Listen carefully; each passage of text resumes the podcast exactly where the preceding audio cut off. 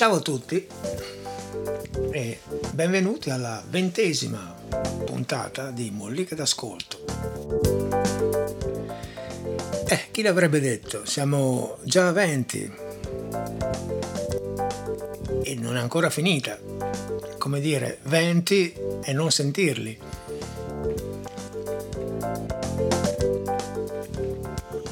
Vabbè, e come si direbbe, bando alle ciance e arriviamo al sodo.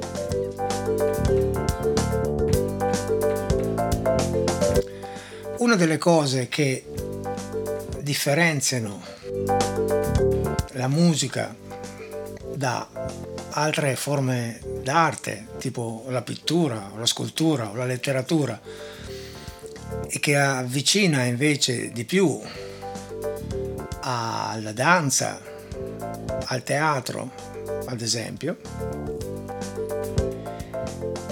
è che in musica c'è bisogno di qualcuno che porti a noi l'idea di chi ha scritto quel brano.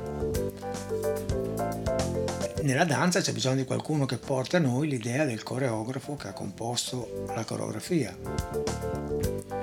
In teatro c'è bisogno di qualcuno, che è un attore, che porti a noi l'idea dell'autore del testo. Oltre a questo, in musica, in danza e nel teatro, ad esempio, manca l'oggetto della creazione.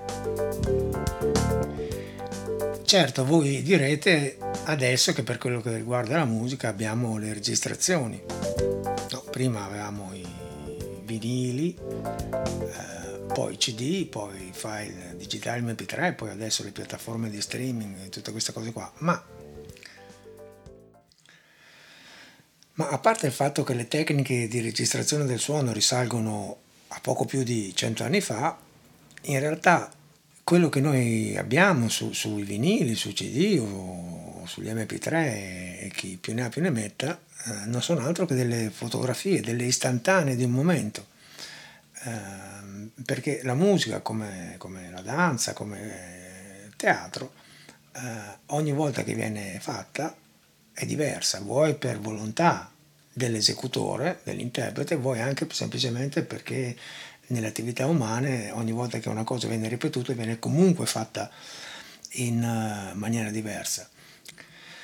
Per cui nella musica c'è bisogno di qualcuno che porti l'idea di chi l'ha scritta, come dicevo prima, a noi perché l'oggetto in sé non c'è, non c'è il libro che noi possiamo leggere, non c'è un tramite diretto tra chi scrive, per esempio come tra chi scrive e chi legge, c'è il libro che è il tramite diretto. Eh, in un quadro c'è il quadro che è il tramite diretto da chi ha dipinto e chi fruisce del quadro. Eh, nella musica, tra chi scrive e chi fruisce, c'è una figura terza che è l'interprete senza la quale eh, noi non potremmo fruire della produzione musicale. Ecco, l'interprete rappresenta quella mitologica figura di collegamento tra chi scrive un brano musicale e chi ne fruisce. A volte l'interprete è lo stesso autore, a volte, spessissimo, l'interprete è un personaggio diverso e come abbiamo già visto un bel po' di volte nel corso di queste molliche e abbiamo anche cercato di dimostrare, non è sempre detto, anzi non è quasi mai detto, che l'autore sia poi il migliore interprete di se stesso. Nella mollica in cui parlavamo delle cover avevamo fatto l'esempio di eh, Elton John, ma ovviamente ce ne sono tantissimi altri. Volendo un, un po' mh, mm, delimitare il campo, diciamo così, possiamo dire che per quello che riguarda la musica ci sono sostanzialmente due tipi di interpreti. Eh, c'è l'interprete classico o di musica classica, e prendiamo questa definizione con 8000 virgolette, e c'è l'interprete eh, di musica leggera e prendiamo altrettanto questa definizione con 8000 virgolette. Tra queste due figure c'è una differenza sostanziale. Eh, noi abbiamo visto ad esempio nella mollica riguardante mh, mm, le variazioni Goldberg, nella mollica riguardante Lacrimosa, la numero 3, e anche in parte nella mollica riguardante il canto di, di amore e di morte di Isolde, la numero 5. Abbiamo parlato di come agisce di solito un interprete di musica classica e quali sono i parametri sui, sui quali interviene, così come nelle altre molliche abbiamo parlato più o meno di come lavora un interprete di musica, diciamo così, eh, leggera. Diciamo in sostanza questo, che lo scopo dell'interprete di musica classica è quello di portare a noi quello che secondo lui era l'intenzione di chi ha scritto il brano. Cioè quando un musicista esegue Mozart, il suo scopo è quello di farci pervenire quella che secondo lui, secondo i suoi studi, secondo la sua preparazione, secondo la sua sensibilità, è l'idea che Mozart aveva. E questo vale per tutti gli interpreti di musica classica. Per quello che riguarda invece gli interpreti di musica uh, leggera, possiamo dire che vale l'idea che sta alla base, che è stata portata in pratica nella musica dal, dal jazz all'inizio del, del 1900. Cioè l'interprete di musica leggera, chiamiamolo l'interprete jazz per, per, per capirci, ha come scopo quello di far pervenire al fruitore la sua idea di quel brano non l'idea di chi l'ha scritto, ma la propria idea. E questo mette le due tipologie di interprete ovviamente su due eh, strade completamente diverse. Completamente diverse per il tipo di intervento che possono fare sul, sul brano stesso. Abbiamo visto, ad esempio, nella mollica in cui abbiamo parlato della crimosa, come la, la velocità, eh, la dinamica, cambino completamente poi il risultato finale, ma sia in quella mollica sia in quella dedicata per esempio alle variazioni Goldberg abbiamo detto che le note scritte non si potevano cambiare, cioè non, non, si può cambiare l'altezza e non si può nemmeno cambiare il parametro di durata delle note tra loro, tranne eh, insomma alcune eccezioni. Per cui c'è un ambito di eh, intervento che è un, un, po' più un po' ristretto, diciamo, ma all'interno di questo ambito la, la, percentuale di intervento di un interprete classico è comunque molto, molto ampia. Per quello che riguarda l'interprete, diciamo, jazz o l'interprete di, di, di musica leggera, i parametri su, sui quali eh, può intervenire sono molto più eh, numerosi e la libertà d'azione è evidentemente molto più oh, ampia. Perché quello che conta, come dicevo prima, è il fatto che questo tipo di interprete porta a noi la sua idea del brano e non quella del, dell'autore. E come al solito, per calare un po' nella pratica e nella realtà questo discorso introduttivo, volevo prendere un brano che praticamente uno dei brani più incisi, più cantati, più suonati eh, del Novecento. Non ho idea di quante siano le, le, le registrazioni di questo brano, ma comunque sono un numero elevatissimo. È un brano molto famoso, molto conosciuto che è uh, Summertime di George Gershwin. Secondo me anche eh, quelli, ai pochi di voi cui il titolo magari potrà non dire nulla, appena sentirete il brano lo riconoscerete eh, senz'altro, spero, perché altrimenti diventa tutto un po' più complicato, però secondo me lo riconoscerete senz'altro.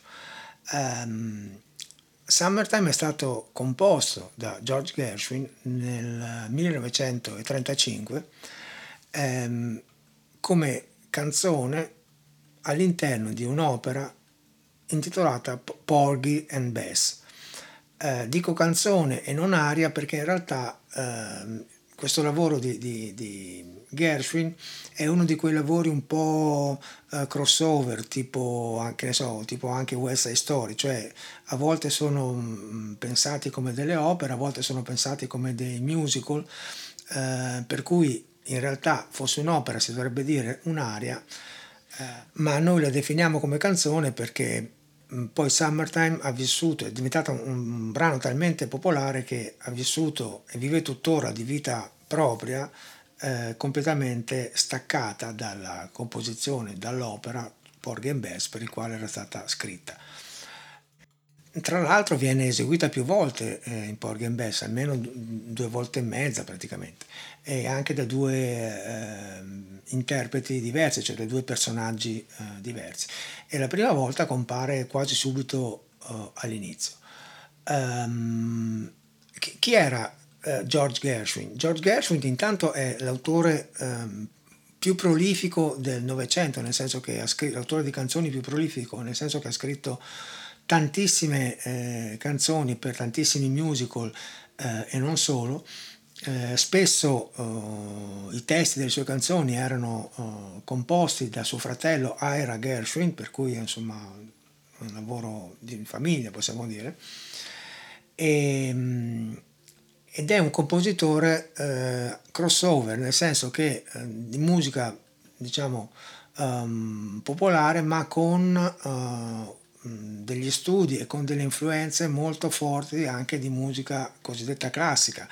Eh, che ne so, Rhapsody in Blue per esempio o un, un americano a Parigi sono due brani eh, più tipicamente classici. È un uh, compositore che ha studiato molto uh, la musica, la musica diciamo classica uh, europea e, però era tipicamente eh, americano, per cui con un gusto per, per, per la canzone e per eh, così, il, il musical molto, molto forte e molto sviluppato. Perché vi dico questo? Perché eh, la versione, diciamo così, originale no? di, di Summertime, la versione che è stata, ehm, che Gershwin ha scritto per Porgy and Bess, è una versione eh, completamente diversa da tutte le versioni di Summertime eh, che voi conoscete perché in realtà eh, suona così.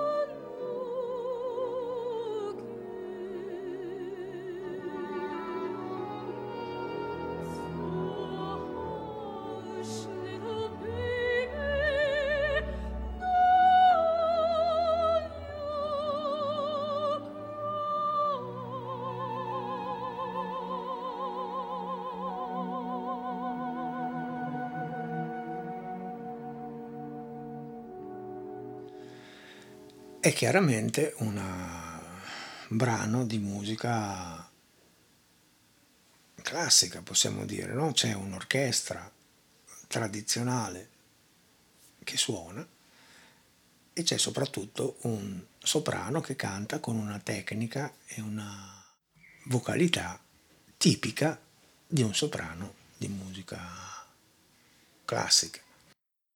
Per fugare ogni dubbio su questo, eh, vi faccio sentire la fine di, di questa versione in cui eh, la soprano esegue una, una, nota tenuta molto acuta e molto piano di volume che è tipica del, di, una, di un interprete con una tecnica classica. Eccola qua.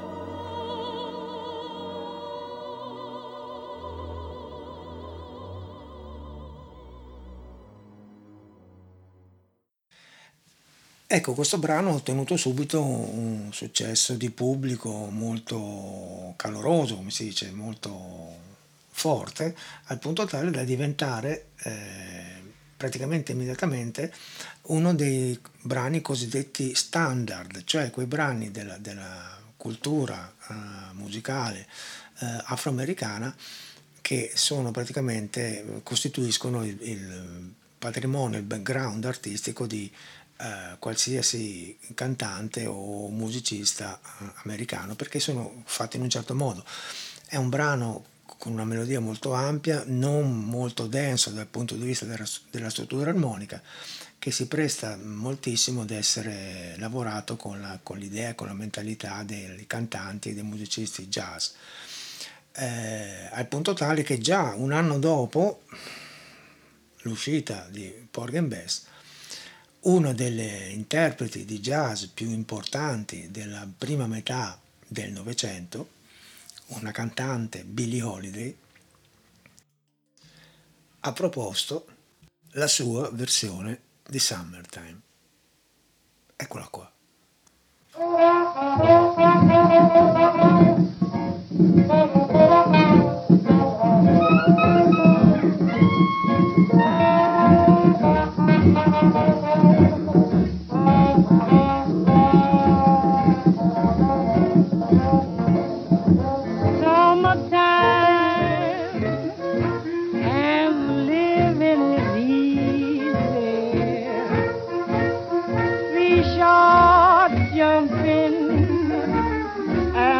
cotton is high. Oh, your daddy's rich and your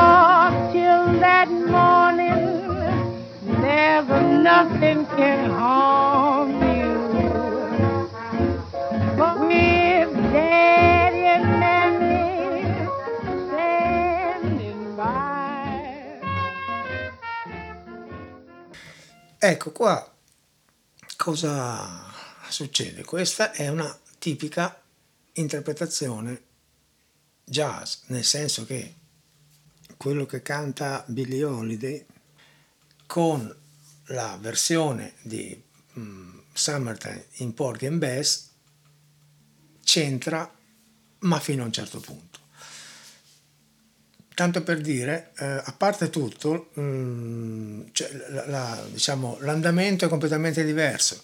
Intanto lì avevamo un'orchestra, qui abbiamo un combo, cioè un gruppo di 4-5 eh, musicisti. Lì avevamo un andamento molto lento, qui abbiamo un andamento quasi eh, a marcia, sostanzialmente. Eh, lì la dinamica era molto contenuta, qua la dinamica è molto più evidente e il modo di cantare là era classico, qua chiaramente non lo è perché Biglioli di voce meravigliosa non era chiaramente una, una, una soprano lirico, per cui eh, sfruttava benissimo quelle che erano le sue eh, caratteristiche vocali, ma comunque non è un tipo di canto oh, classico e tutta l'ambientazione del brano è diversa. Eh, e poi per dire, eh, Biglioli fa una cosa che nell'ambito di un'interpretazione classica non si farebbe mai. Eh, in sostanza lei già all'inizio cambia la melodia del tema. In pratica nel, nel brano diciamo di, di Porgy and Bess eh, il tema all'inizio fa queste note Billie Holiday invece che fare una nota questa poi scendere e poi ritornare alla stessa nota, fa esattamente il contrario, parte da questa nota, sale e ritorna lì. Per cui rovescia sostanzialmente il rapporto di altezza fra le note. Non solo, queste due note sono molto più lontane tra loro di queste due. Uh, in realtà Billie Holiday non esegue esattamente queste note, ne fa le altre, ma era per farvi capire rapportandole alle note che canta uh, la soprano nella versione diciamo così originale. Cioè in, in pratica fa una cosa che nessun uh, interprete classico potrebbe mai fare, cioè cambiare le note scritte perché se lo fai con una cosa di Mozart, un brano di Mozart, di Bach, di Beethoven, di Bartok T, um, uccidono giustamente. Nel jazz questa cosa qua invece non solo è uh, a volte accettata, ma anche se è funzionale a un'idea uh, dell'interpretazione, di un'interpretazione personale, viene accolta di, di, di buon grado.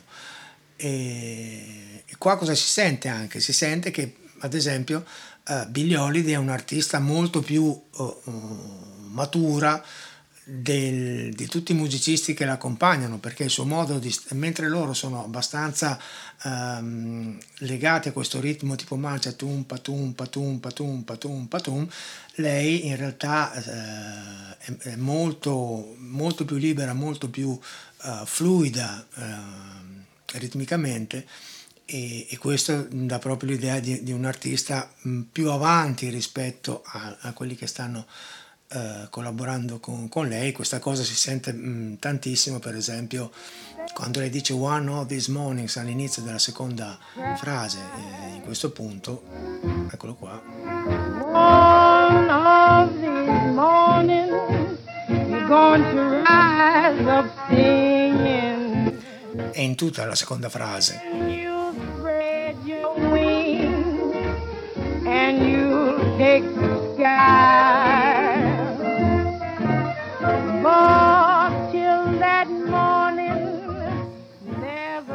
Never il suo modo di cantare è molto più morbido, molto più, più dilatato, molto più, con molto più respiro.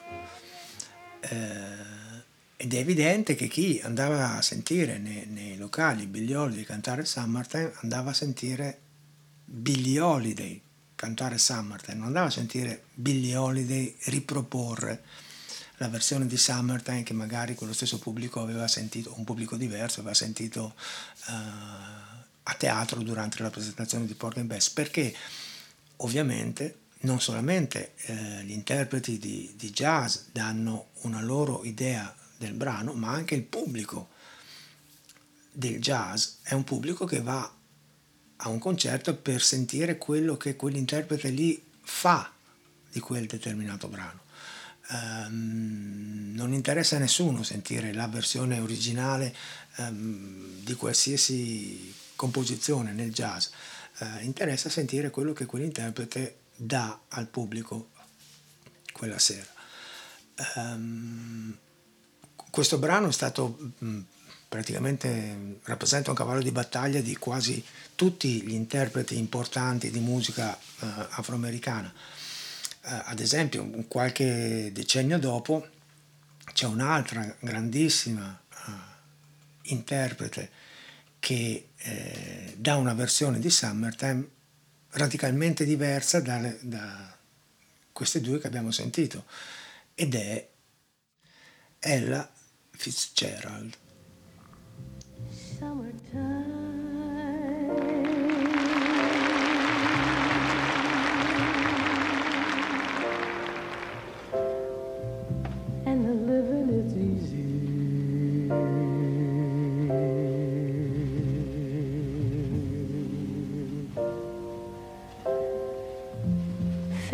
jumping.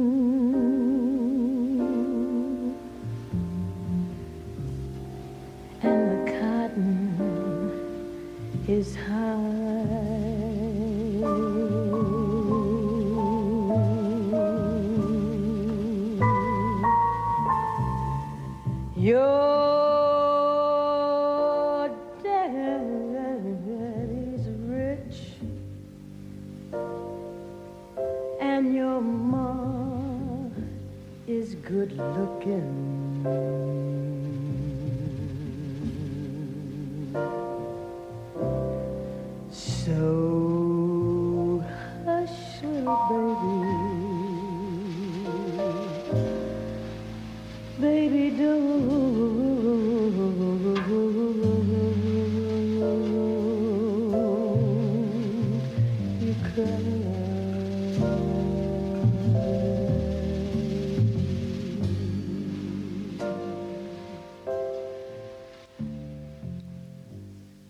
questa è un'altra versione radicalmente diversa, perché eh, intanto non c'è nemmeno un gruppo di cinque musicisti, ma è un trio che accompagna eh, Ella Fitzgerald, per cui una strumentazione eh, radicalmente diversa.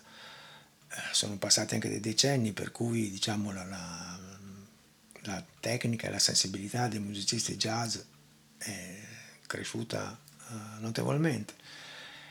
Il tempo è lentissimo e nella melodia Ella Fitzgerald sfrutta le sue caratteristiche, la sua tecnica vocale eh, sopraffina per tenere delle note lunghissime, molto calde, molto con questo vibrato, no? molto pieno, molto bellissimo. E, e anche lei si prende delle libertà sulla melodia che è facilmente riconoscibile, però non è esattamente la melodia che eh, ha scritto Gershwin, perché ci sono un paio di punti in cui lei la cambia. Ad esempio quando dice Your dad is rich o So hush little baby. Your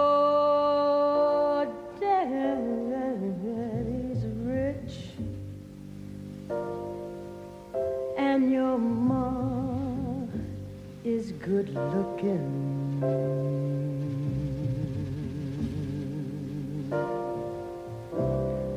So hush, little baby, baby, don't.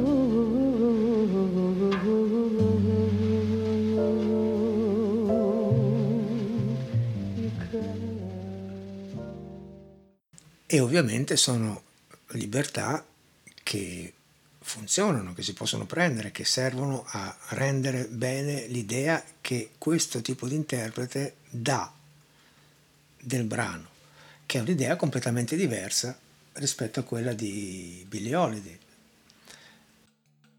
La cosa che unisce un po' queste tre, diciamo, versioni diverse è che comunque la melodia è facilmente eh, riconoscibile, ci sono delle differenze, ma in pratica diciamo che la melodia rimane più o meno eh, invariata.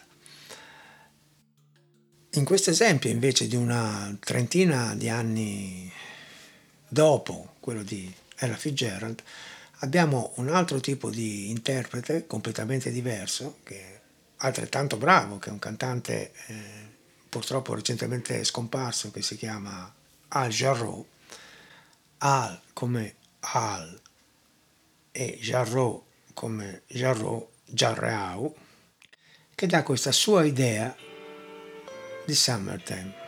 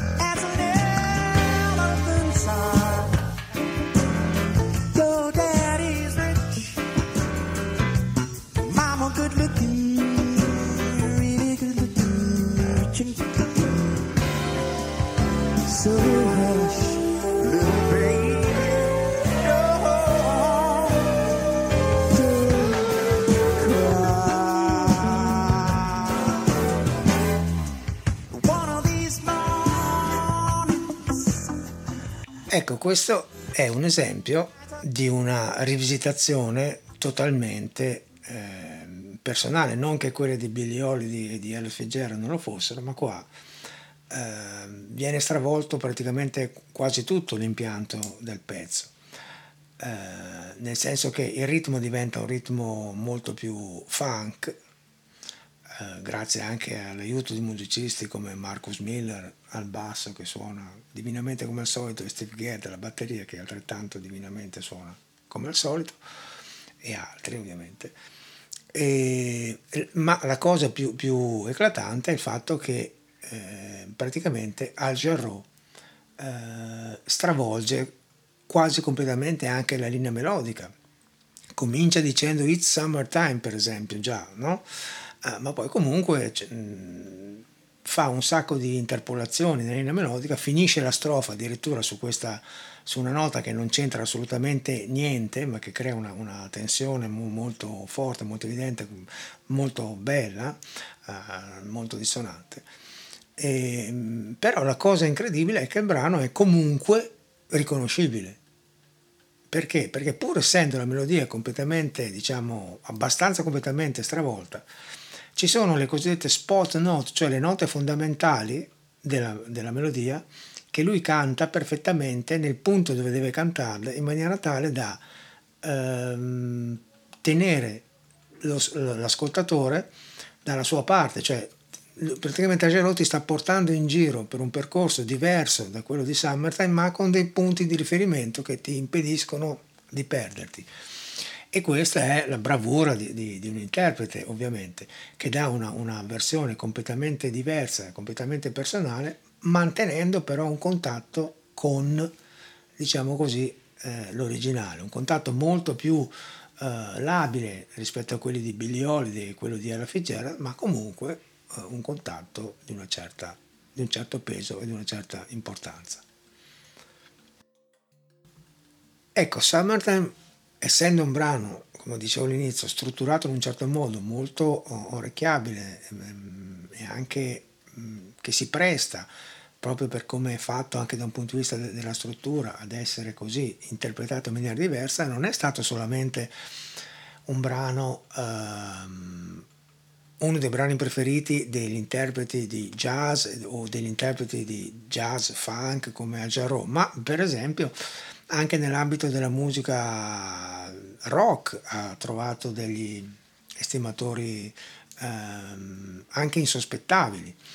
Eh, una delle versioni, per esempio, più eclatanti del, del mm, rock di Summertime è quella che ovviamente ha dato alla fine, verso la fine degli anni 60 eh, quel mostro sacro della musica rock che è stato Janis Joplin, purtroppo prematuramente scomparsa nel 1970, che eh, ha dato una versione estremamente personale di Summertime.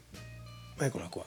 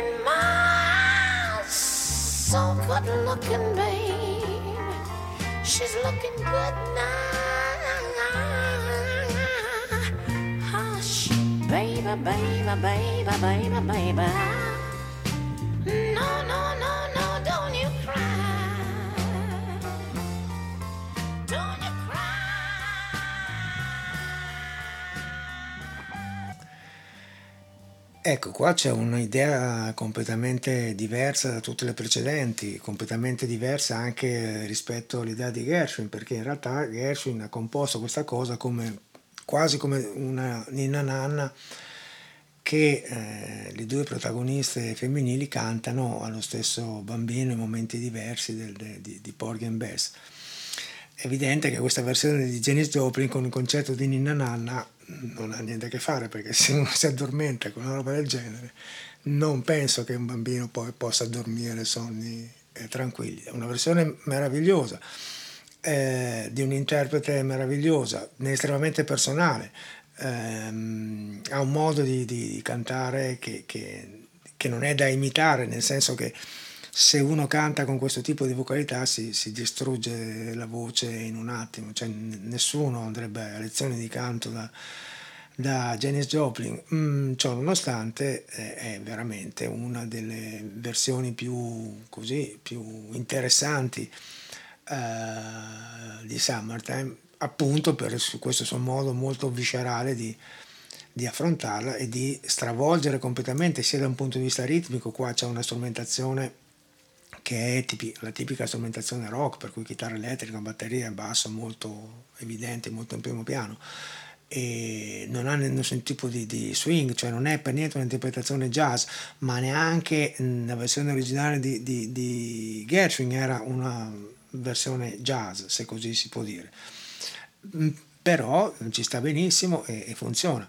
E, e poi la cosa mh, particolare è che Summertime è stata cantata da tantissime persone, sia jazzisti tipo che ne so, Miles Davis, eh, Bill Lloyd, appunto Stan Getz, Glenn Miller, eh, oppure anche musicisti di estrazione rock tipo Paul McCartney ne ha fatto una, uh, Ten Years After, un gruppo, i Doors hanno fatto una versione strumentale, Annie Lennox ne ha fatto un'altra. E, e c'è per esempio anche uh, una versione molto così interessante e, e, carina anche di un'attrice tipo Scarlett Johansson, non l'avrei mai detto, ma preparando questa mollica ho visto un po' e, e c'è anche questa versione che non vi metto perché sennò la mollica già sta, sta lievitando diventerebbe ancora più, più, più lunga Uh, ma per dire anche una nessuno avrebbe mai pensato che una, un'attrice come Scarlett Johansson peraltro una bravissima attrice fosse anche una discreta interprete uh, di Summertime. Ecco questo per dirvi che nell'ambito delle interpretazioni jazz sono permesse molte più cose. Tutte le, le, le, le varie versioni che abbiamo visto eh, hanno in comune questo, sono eh, frutto dell'idea che i, i, vari interpreti hanno dato di questo brano nel rispetto del brano originale, chi più alla lettera, chi un po' meno alla lettera, però alla fine la Summertime viene sempre fuori. E, e tutte queste versioni, come molte altre che, che che non vi ho fatto sentire per, chiaramente per mancanza di tempo, eh, avrebbero comunque ottenuto il, bene, il benestare di Gershwin, perché essendo un musicista abituato a lavorare anche in un ambito eh, jazz, eh, era perfettamente conscio del fatto che eh, le sue canzoni sarebbero state prese, rielaborate e, e cambiate, come abbiamo visto eh, ma sapeva benissimo che ogni interprete avrebbe portato un punto di vista personale diverso e alla fine Summertime si sarebbe arricchita di tutte queste eh, interpretazioni diverse appunto da diventare il brano più registrato probabilmente della storia della musica diciamo non, non classica e penso anche di quella classica perché dubito che siano tantissime versioni così di, di brani di musica classica. Eh, detto questo siamo andati un pelino lunghi ma come ho già detto una volta ne, ne valeva la pena. Eh, ciao a tutti e al solito fate bravi Thank you.